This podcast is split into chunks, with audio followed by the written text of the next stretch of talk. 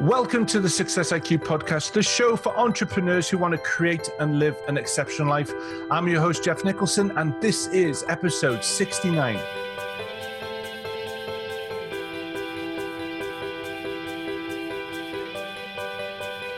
Good morning, good afternoon, good evening, wherever you are in the world. I truly hope you are having a fantastic week. So, we have got a great guest on the show this week, Jeffrey Shaw. Now, having a keen eye isn't just for what one sees, but also for what one senses. Jeffrey Shaw, aka the Lingo Guy, has been the go to portrait photographer for an exclusive clientele for over 30 years. His portraits have appeared on The Oprah Show, CBS News, in O Magazine, People Magazine, and New York Family Magazine. Jeffrey is also the host of a popular business podcast, Creative Warriors, and a featured speaker on The Moth. Now, Jeffrey uses his honed intuition to see and sense to help businesses stand out, attract their ideal customers, and create brand loyalty that supersedes price. His book Lingo, Discover Your Ideal Customer's Secret Language and Make Your Business Irresistible. Jeffrey, it's great to have you on the show. I'm thrilled to be here with you, Geoff. Thank you for having me. So, Jeffrey, can you give us a little bit of a background about what's taken you through this wonderful journey for, in photography and to where you are now today? Sure. Well, you know, I think for a lot of entrepreneurs, myself included, it's it's anything but a straight line, right? Uh, and, and mine certainly has been, um, you know, a, a, a, squiggly line. I won't even say jagged because that implies you know, a lot of sharp turns, and rarely is it a sharp turn. It's a lot of transitions. So to me, it's been a life unfolding and I actually refer to a life unfolding on, on my website um, because I look at it that way. And it's and of my, many of my own podcast guests, I have often found myself asking them how their life, you know, how they came to be what they're doing. And, the, and I love the term unfolding because it allows there to be more connections in these changes in our lives um, so that not everything's a complete switchback. And I think even more importantly, it's not as though the path of our lives is disconnected. And being a creative person, this is something I take personal. I think a lot of creatives uh, really have a strong aversion because we've been accused most of our lives of lacking focus. That uh, when our lives look jagged and going in different directions, it, it hits a real sensitive spot for us because we're always told to you know focus and we should have one path and we should know where we're going all the time, and we don't. You know, we wander and hopefully we let life unfold. So for me, uh, it's been a series of unfolding. I mean, I have been an entrepreneur my whole life. Um, I didn't know otherwise. I, by the age of 14 years old, I was selling uh, farm eggs door to door. Uh, I lived in farm country, and I thought that would be ingenious to uh, convince a farmer to let me collect the eggs and put them in the little cartons. And I went door to door and uh, sold them and uh, that was my first entrepreneur experience i thought it was really it was clever i you know it was a clever thing to do at 14 years old i, I went around door to door on saturdays because i figured everybody wanted eggs for sunday morning breakfast my mom owned a beauty parlor uh, so she had I had a targeted audience, so I'd pack up crates of eggs on Saturdays, and I did really well. And I ultimately sold my egg business a couple years later. Um, I don't remember what I sold it for. I do remember I sold a dozen eggs for $1.25 in 1978, uh, which is a pretty healthy price in 1978. I felt like it, to this day, I hold the same principle that it wasn't about the eggs. It was the fact it was the service, right? And it was the convenience. So I could high, I could charge a premium because of the service and convenience, um, and the likability factor, which has a lot to do with my book Lingo. I mean, I realized that um, there was a likability factor. I mean, who doesn't like this young 14 year old ambitious boy knocking on your door selling you eggs? Right. So, you know, I, I, I was blonde, blue eyed. Like I played, you know, you got to work what your mama gave you. So I played it. Right. So I worked big time in this likability factor. And these, these, these women that, that I went door to door, they, they loved this 14 year old ambitious guy. So, you know, I could charge a premium for it.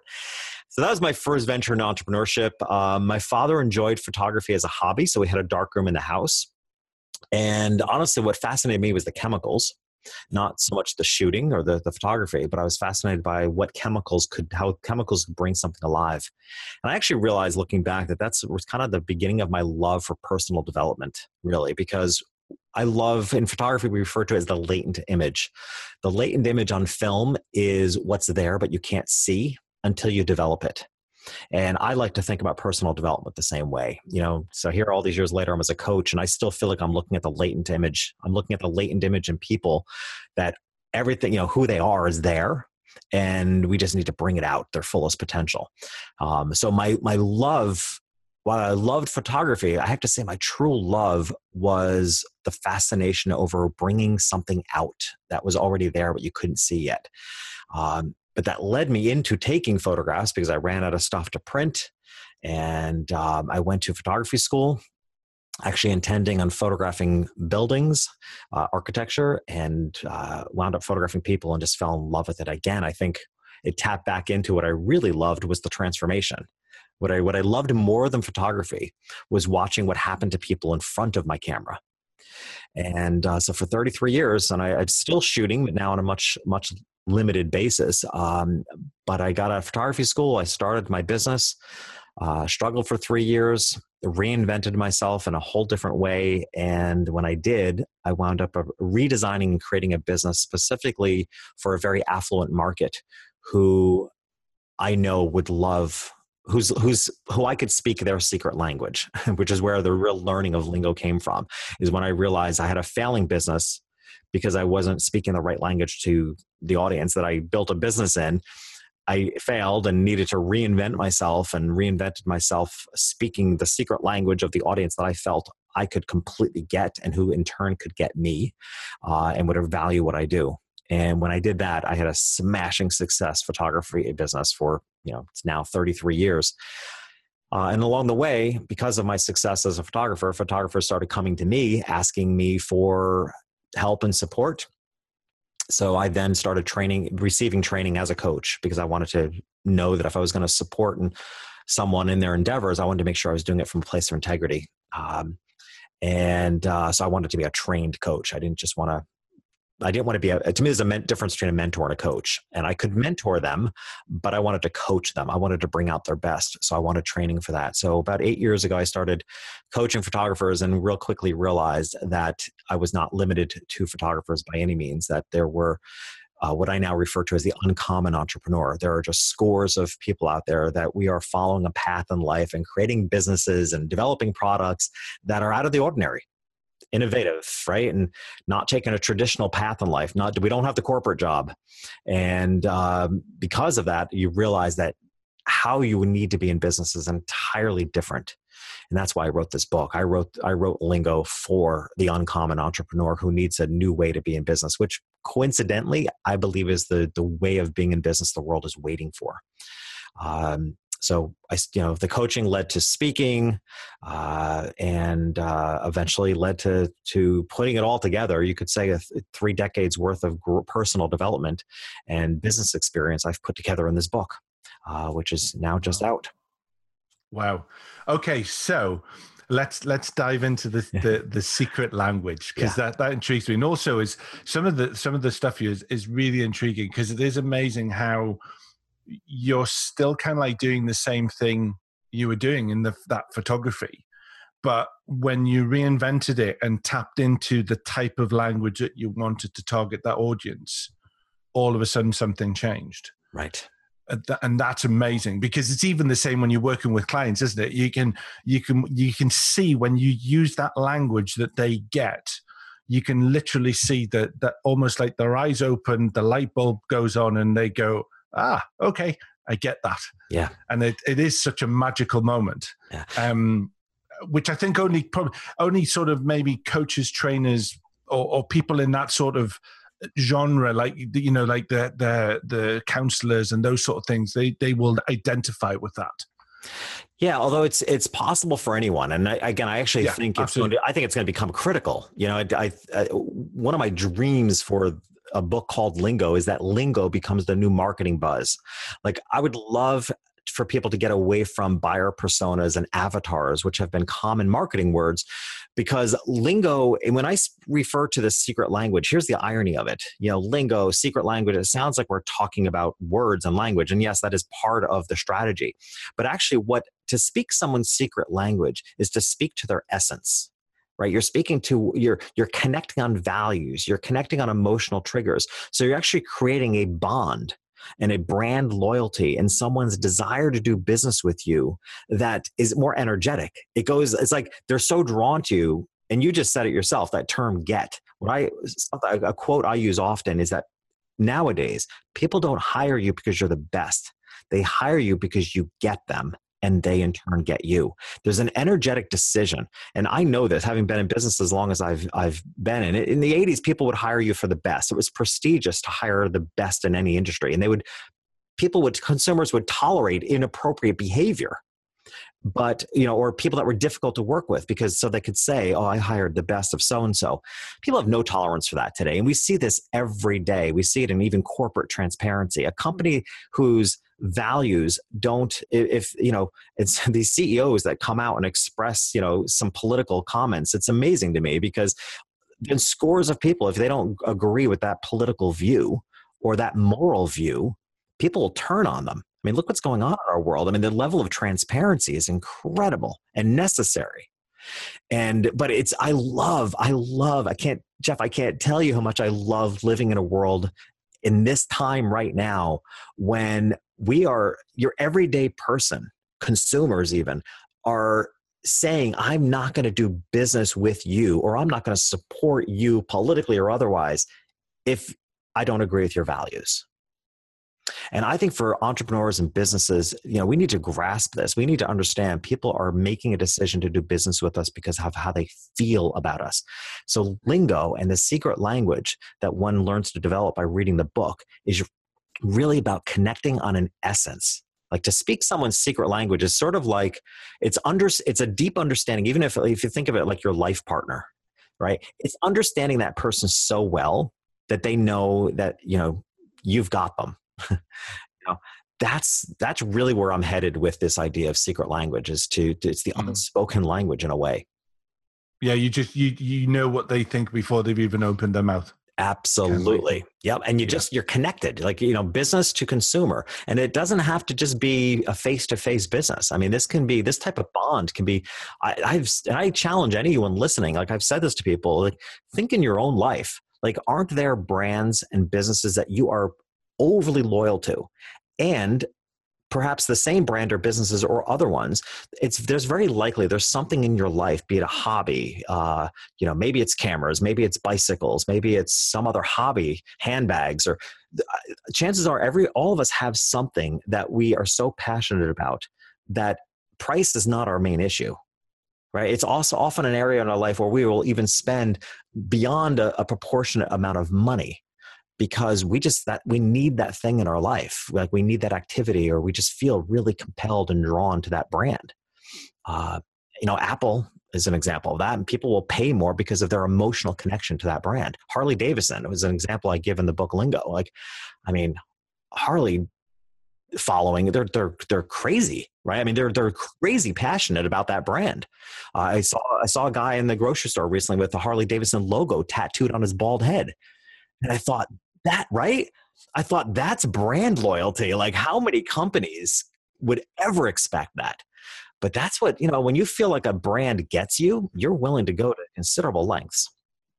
So are there are there ways because uh, you know that's one of the one of the things a lot of the the listeners to this show talk about is is that challenge of that price barrier of you know I can't I can't charge X what I really think I'm worth because I'm worried that people aren't going to pay, um, you know, pay the price and those sort of things. Mm. For people to get that to to get that message across in all those different layers in order for them to link with that lingo as you're talking about is there a specific strategy that they can use or is it uh, an, a culmination of many things it's uh, let's let's I think be most helpful. Let's look at it as a single strategy.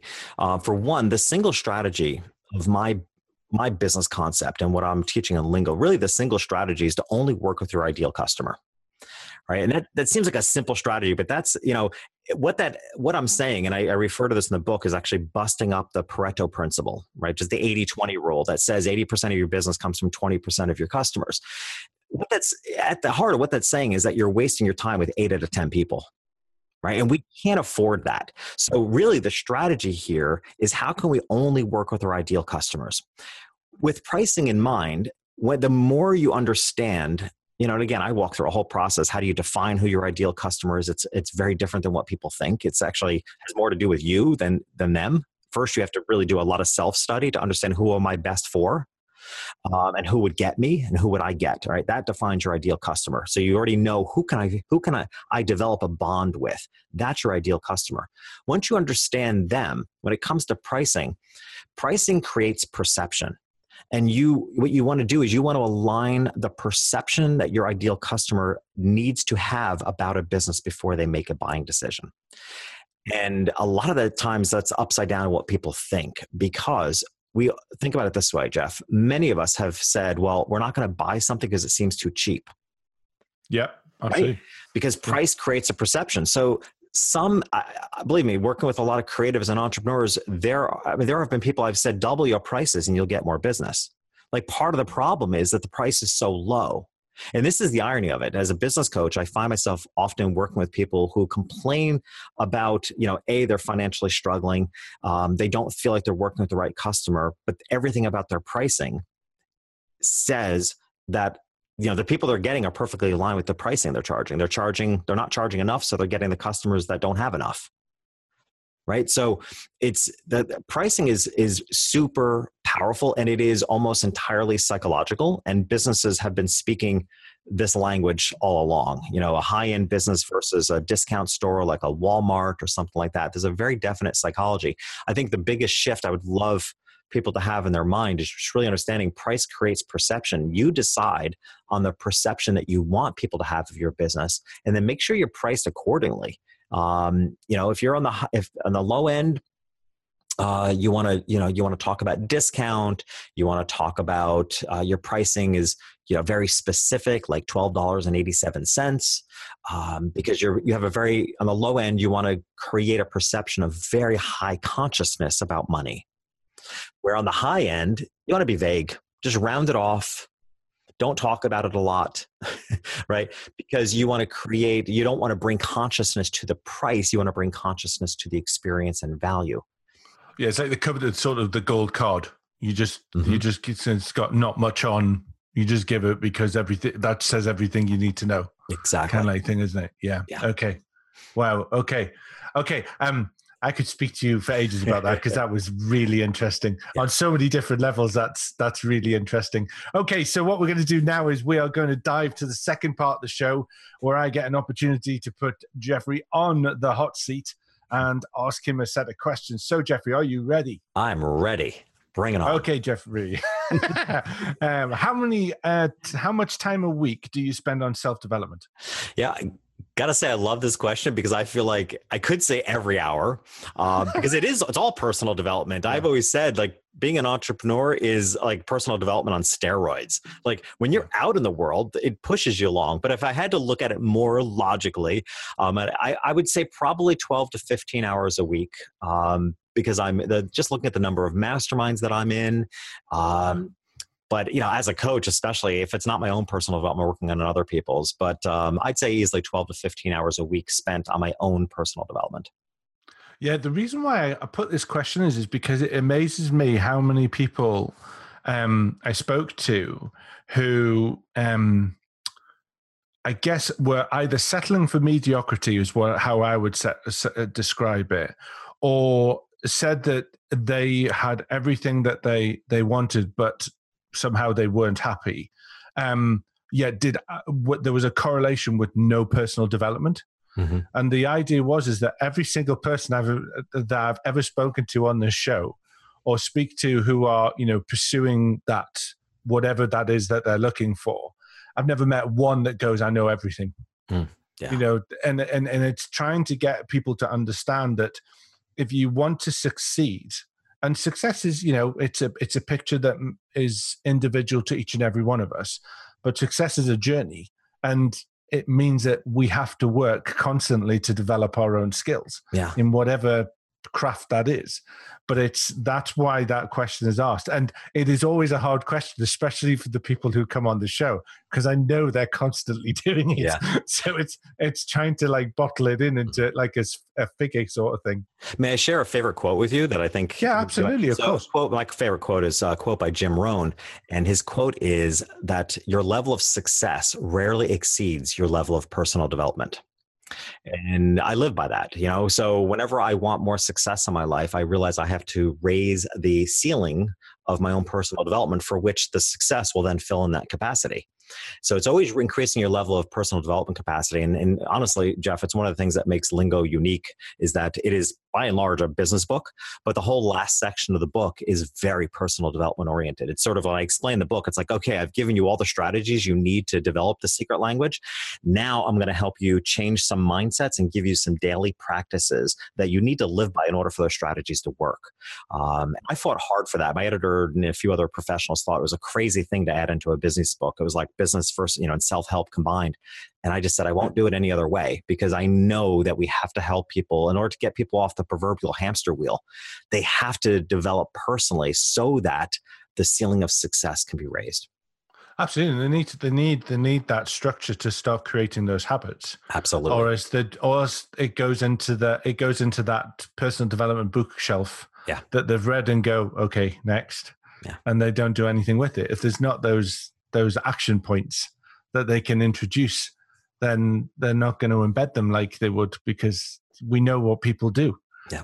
But as much as people would love to learn, you know, they just they just read and then go, okay, in the next one that that either hasn't fixed me fast enough or whatever it is. So, you know, journeys it's that it's taking that time to learn those new skills, isn't it? Absolutely. Yeah, yeah, we can't just keep applying hours and hard work. We have to. We have no, absolutely, absolutely. Question number two: What is your favorite personal development book and why? Yeah, again, so many choices, but I'm going to go with um, the magic of getting what you want. Um, and I, I, what I love about this book is that it it actually works a lot with what I call a more mindset. uh, we talk a lot about the scarcity mindset, you know, and that's something a lot of people are very aware of. And, uh, you know, scarcity mindset can certainly keep us hooked. But what I love about the magic of getting what you want is really the, the, the magic wand, if you will, that he's waving and suggesting is having a more mindset, is having an, ap- an, an attitude and a drive to want more because without that, that, more mindset without that drive for more um, you know there's no drive and one of one of the things um, I, will I'll admit to this, and I'll, i always feel so shallow admitting to this. So it's interesting how there's, well, it's interesting how there's this thing that comes, with there's this weight that comes with saying this. But I've always struggled with gratitude journals, and quite honestly, I've always had a little problem with gratitude, and eh, I mean, because of that, I actually came up with one of the one of the daily practices that I offer in Lingo is what I call a "What's Going Right" journal. And I came up with that for myself because of my struggle with gratitude. And I realized that my struggle with gratitude is for one, it's incredibly vague and broad. I mean, I get up in the morning, I'm grateful to be breathing and alive and the sun is shining. So it's very hard. It's not specific and actionable enough to me, which is always a struggle for me. But I also felt like a complete grateful mindset also can keep us right where we are. Like if you're grateful, and it's hey it's right to be grateful but if you're if you're deeply grateful for what you've got where's the drive to want more right? And I don't just mean it in a materialistic way. Like, just what if you just want more recognition so you can impact more people? That's kind of where I'm at. Like, I just want more recognition so that I can help more people, right?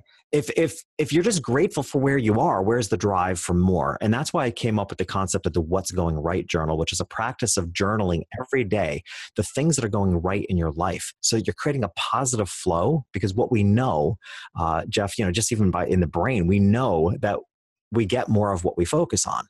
So if we can start seeing and journaling more of what's going right, we actually create a positive action flow, which is what has always been lacking for me a little bit in the idea of gratefulness. Uh, yeah, it's, it's interesting that because I do I do the gratitude, but I also do a success journal.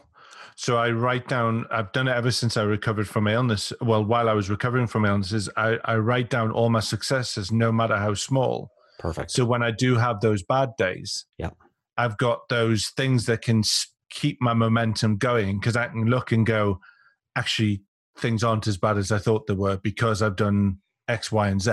Yeah. and it helps that momentum going um and it's it, it is one of those it is one of those practices and realistic i love that actually that concept you've got because it, it's finding the right one for you mm-hmm. it's it's it's it's it's looking at all of these things that we do and going actually i don't like that but i do like this concept so if i introduce this concept actually that helps me move forward and that's what, what i'm going to do and i love i love that uh, because yeah. it's it, it's finding the it's finding you it's using all of the skills that you can get from from from every book that you've read and for every system that you've seen and going okay now let's make my toolbox and see what moves me forward yeah. I, I love that. It's I what I refer to. Actually, I've been working on a presentation which I call the life of awe, uh, because I, I I started wondering what's beyond gratefulness. Like, what is what is how do we get to a whole other level? And I look at it as the life of awe, where you actually end up with a life that even you are are shocked.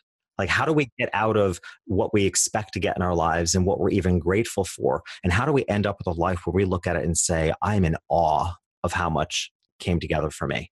And uh, so that's, that's some of my practices are geared towards creating that life of awe.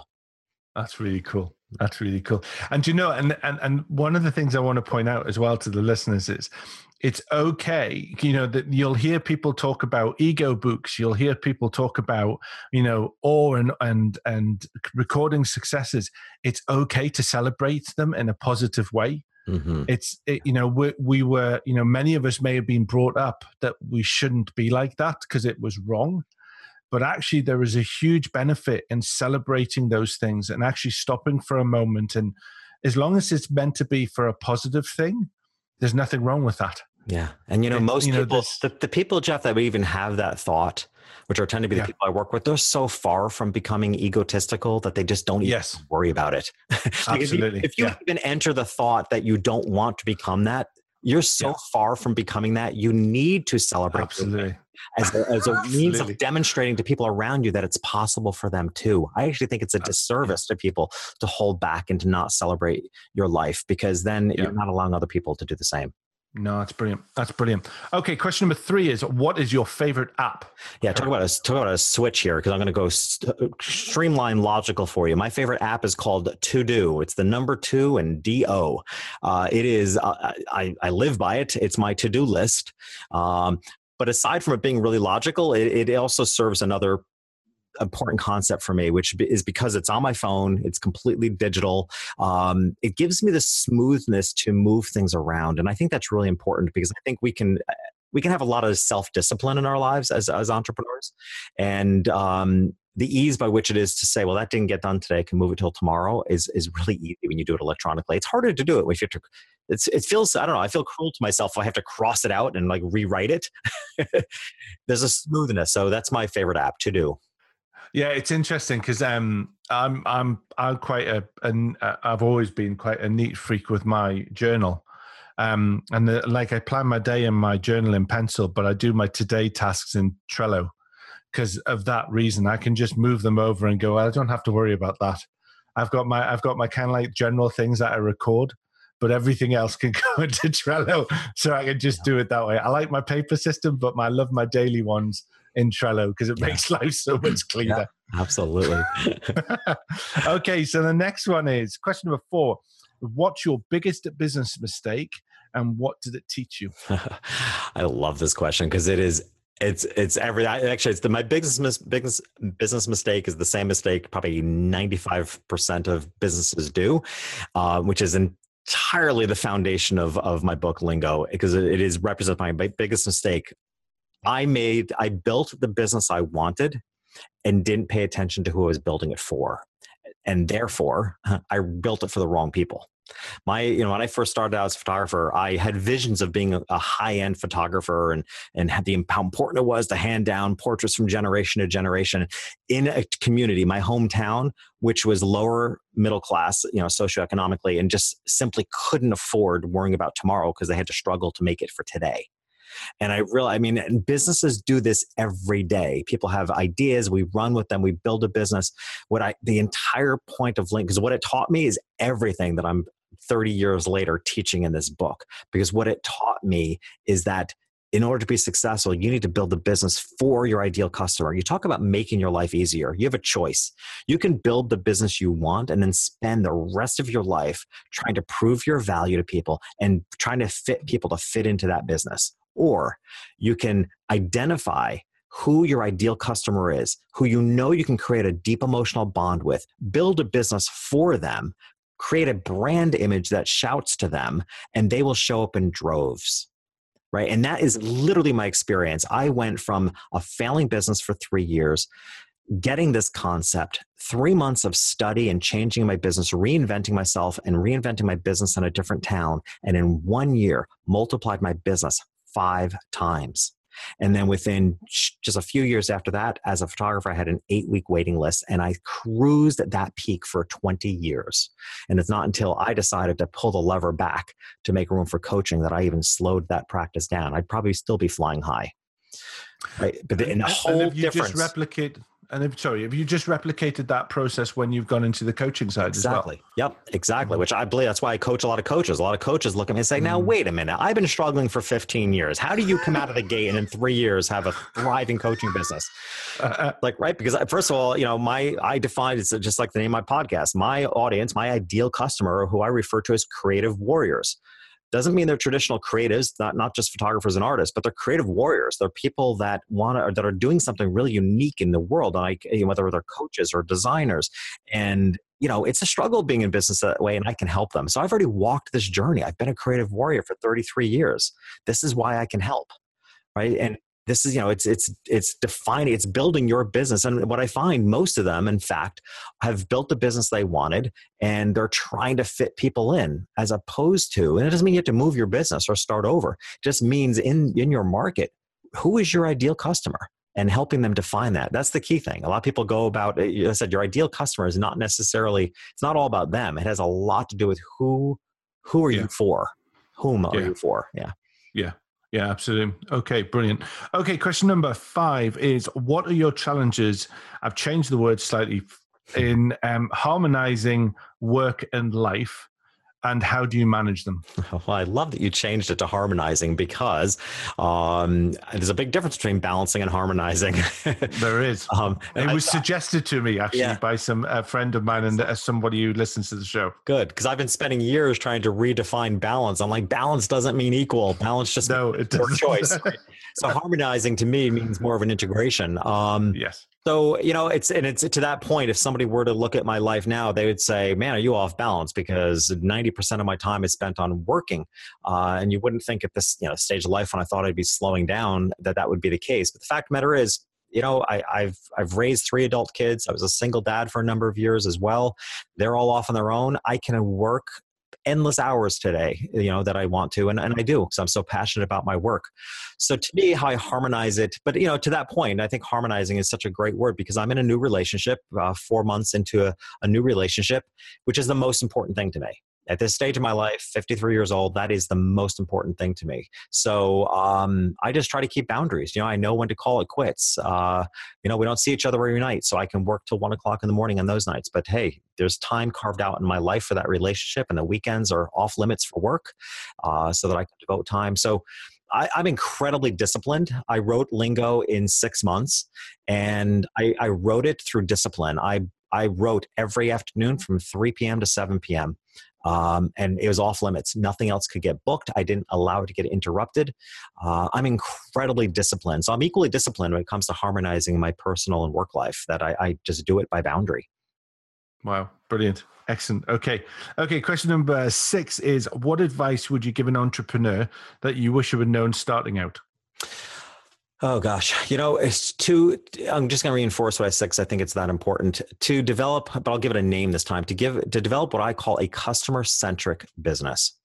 Uh, in lingo, I talk about redefining customer service and calling it customer centric because you know again, customer service, which is great, but it can be a loop. Customer service can be you bending over backwards to try to serve non ideal customers.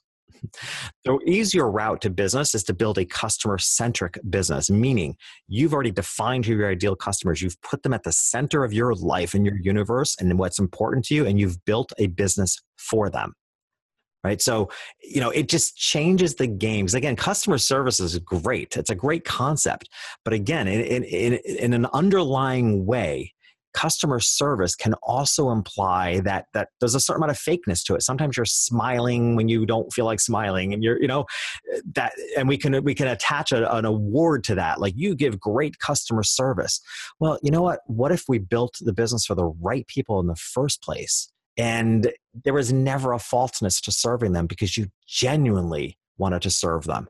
That to me is a customer centric business. So, my advice to any entrepreneur st- starting out would be to first define who your ideal customer is and where you can find them, and then build a business for them and build a brand, which is why in Lingo I lay out a five step strategy to result in the brand that your ideal customer sees as I what I say is, and when you're speaking, when you've built the right brand and you're speaking the secret language of your ideal customer, it's a magnet for the people you want to work with, and it filters out the rest. That would be my advice to build a customer centric business. Brilliant, brilliant. Okay, question number seven is: What is your definition of success? my definition of success is and I, again i love the word that you've actually used harmony because it is it is the harmony of, of life it's just my definition of success is um, a fulfilled life you know it's not all about the money and the material goods it is a fulfilled life and hey hopefully even a life of awe yeah yeah, oh, cool. Okay, okay. We've added another question. Um, question number seven is: Do you have any morning habits that you set you up for the day? Most definitely. Um, one is I, always make myself a, a, a hand brewed uh, chai tea. that's essential. Okay. That's my little jolt of caffeine. But really, my morning practice is two things um, affirmations uh, I, I do a, a, I take up my dogs for a walk, a good 45 minute walk, which looks like I'm walking my dogs to everybody else, but I'm actually repeating my current mm-hmm. affirmation in my head over and over again. Um, so re- the repetition of affirmations, and then I come home and I I work with my What's Going Right journal. That has mm-hmm. been the What's Going Right journal that I teach in Lingo has single handedly been the most uh, useful tool and has made the biggest impact in shifting me my life towards getting what I want than anything I've ever done in 33 years. Like I have tangible evidence of what it's like to journal what's going right and seeing more of that in your life. Uh, so those are my, my two key things are affirmations and uh, what's going right journal. I do I do love that. I love the fact that eh, as you know you're looking at life as a the the glass half full kind of like thing and therefore your perspective is very much looking out to the possibilities. I know that when when I went and trained over um, over in your neck of the woods with uh, Jack Canfield, and he um, he started teaching us about being an um, inverse paranoid, about rather than the world being out to do us bad, it's out there to do us good. Yes, and it was such a unique way of looking at things because it was like, no, we're, we're, we're, that's not what we've been taught. Yeah. But actually, to all of a sudden to start thinking that everyone we meet or everything we we we experience is actually there to benefit us in some positive way is a very refreshing outlook yeah, it's the first mindset shift that I offer in Lingo in the last chapter. It's amazing you said that. The first question I pose is Do you believe there are forces working on your behalf? Right. And my feeling is, is that, I mean, you can attach spirituality, a lot of things to that. But what I'm trying to get at is if you want big things in your life, you have to believe there's something bigger than yourself at work right? You just have to. And again, I'm not an overly religious guy. I mean, you know, I, I, allow people to add to that whatever they want to. But what I do know is that the, like you said, the people I meet, uh, by again, even working with your ideal customer, one of the one of the magical things that happens with working with your ideal customers is they want you to succeed. They want you to succeed, which is why they tell other people about you, which is why they cheer you on. They want you to succeed. And there becomes this groundswell and this force that you realize in life of people that want you to succeed. And I think inherently you have to first ask yourselves that question. And I love the entrepreneurs that say to me, Oh, yeah, yeah, I believe this force is working on my behalf. And I like to push back and say, Then why do you feel like nothing's going to get done unless you do it? Yeah. yeah, I like that. Yeah, very, very true. Yeah. Very true. Okay. Okay. So we're at the life lesson question now, Jeffrey. So what you do is pick a number between one and 50, and whatever it lands on, it is a life lesson that I've learned, and we open it up as a topical point. I'm going to go with number 39 because I loved being 39 years old. Number 39, it's good to cry.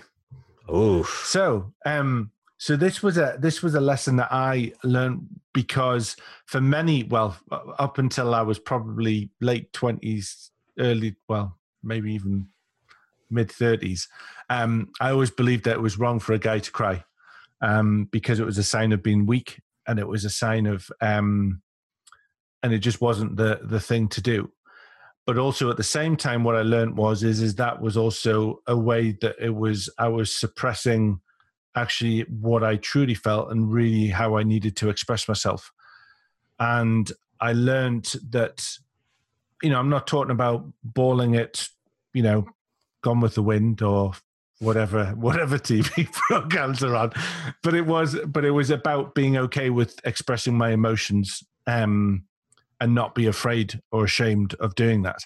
And I just wondered what you thought. Oh, well, you're talking to a crier, so I could not have picked a bigger number. I mean, I, gosh, I I can I can't handle most TV commercials. Um, actually, you know where I cry and I cry the most is I can't I like watching shows like The Biggest Loser and like these these these yes. development shows. Like oh my gosh, when you see people yeah. accomplish things, I weep like a baby. Like it's just so incredible to see people. What it is, I lo- I find the most one of the most emotional points in my life, and I felt this way with my kids when they were playing sports, is watching other people be applauded. I find that unbelievably emotional. And the funny thing is, my one of my daughters was married uh, just a couple months ago, and my other kids, my other two kids, as well as a huge number of guests, all had bids on how much I would bawl walking her down the aisle. Like they, I mean, there was literally a, a bet going on. Like, and the cool thing is, is I didn't, but only because they did. The photographer did what they called the first look, where I had to walk into the suite where she was getting dressed. I had to walk in ahead of time and see her for the first time, and I bawled like a baby. Like it was so emotional to me. So I had gotten it out of my system. And so by the time I walked it down the aisle, I was good, and everybody was shocked. Like he cries at everything. How could he not be crying walking his daughter down the aisle? So I felt a little amount of vengeance, like, you know, all of you who bet that I was going to cry, you just lost that bet, which was pretty much everyone. So I think it's totally fine. I think it's, you know, I, man, female, I, gosh, I mean, I, I'd like to think, you know, and we're seeing evidence of it not being the case, but man, we need to start breaking down all sorts of barriers and certainly gender barriers. It is no worse for a man to cry than a woman to cry. And I think men, we are very emotional beings and we have every right to express that. And I have cried on the shoulders of many a woman in my life, and you know what? That's that to me is, and that to me, it's almost a, a, man crying on the shoulder of a woman almost brings out the best of both genders, right? I mean, women are strong. That's one of their greatest characteristics. They are strong. I want more female leaders in our world. I so desperately wanted a female president in the U.S. You know, and you know they're strong and, and amazing and we men have far more of a tender side than what we're seeing in the world by this this harassment and bullying going on like let's get back to the roots men are sensitive and women are strong and a crying man on a woman's strong shoulder i don't think anything could be more perfect yeah, brilliant, brilliant. So, Jeffrey, the floor is now yours for you to share how people can get hold of the book and also about how they can find out more about you and how they can connect with you. Awesome. Well, I, you know, I'm a believer in trying to give a, a, taste and a sense of what I do rather than just, hey, just go to my website. Like, I'd like to give people a flavor for what I do because then if that piques their interest, then you know there's a better chance they're my ideal customer. So what I suggest, what we've put together specifically for you, your show, and your listeners is um, a Lingo Media Kit, which contains uh, in the Lingo Media Kit uh, there's an infographic which represents the five steps of developing the secret language of your ideal customer, and there's a free chapter of the book, uh, which is the book on perspective which I think is the most important of all the chapters, and also an audio version of that chapter, which is really cool. Being a podcaster, we've really upped up the game. It, it, there's sound effects and there's more stories in the audio version than there are even in the book, um, and it's really fun. So all of that can be found at jeffreyshaw.com forward slash success IQ. Um, and yeah, the Lingo Media Kit. I'd love to just grab that because anything else, if you want to find me on social media, my website, you'll all that channels to find me there will all be there. But you know, grab the Lingo Media Kit, find out what I'm about, about, see how I think, and whether that resonates for you, and whether you feel I get you and you get me, and then we'll uh, we'll talk further. Fantastic, Jeffrey. Thanks very much. I'll also put the links for the show and um, and the book and all of that sort of stuff as well. And um, just the final thing, just to say thanks very much for joining me and wishing you the greatest success. Thank you so much. It was a pleasure to be here with you, Geoff. Thank you. So, first of all, just let me say a massive thank you for joining me today. It's lovely to know that you're out there listening, and it's great to have the emails that I get from you with suggestions about the show and what you think about the show. That's really nice, really does help me make the show even better. If you'd like to find out more about me and the types of services I offer or my social media links, then please visit www.geoffnicholson.uk.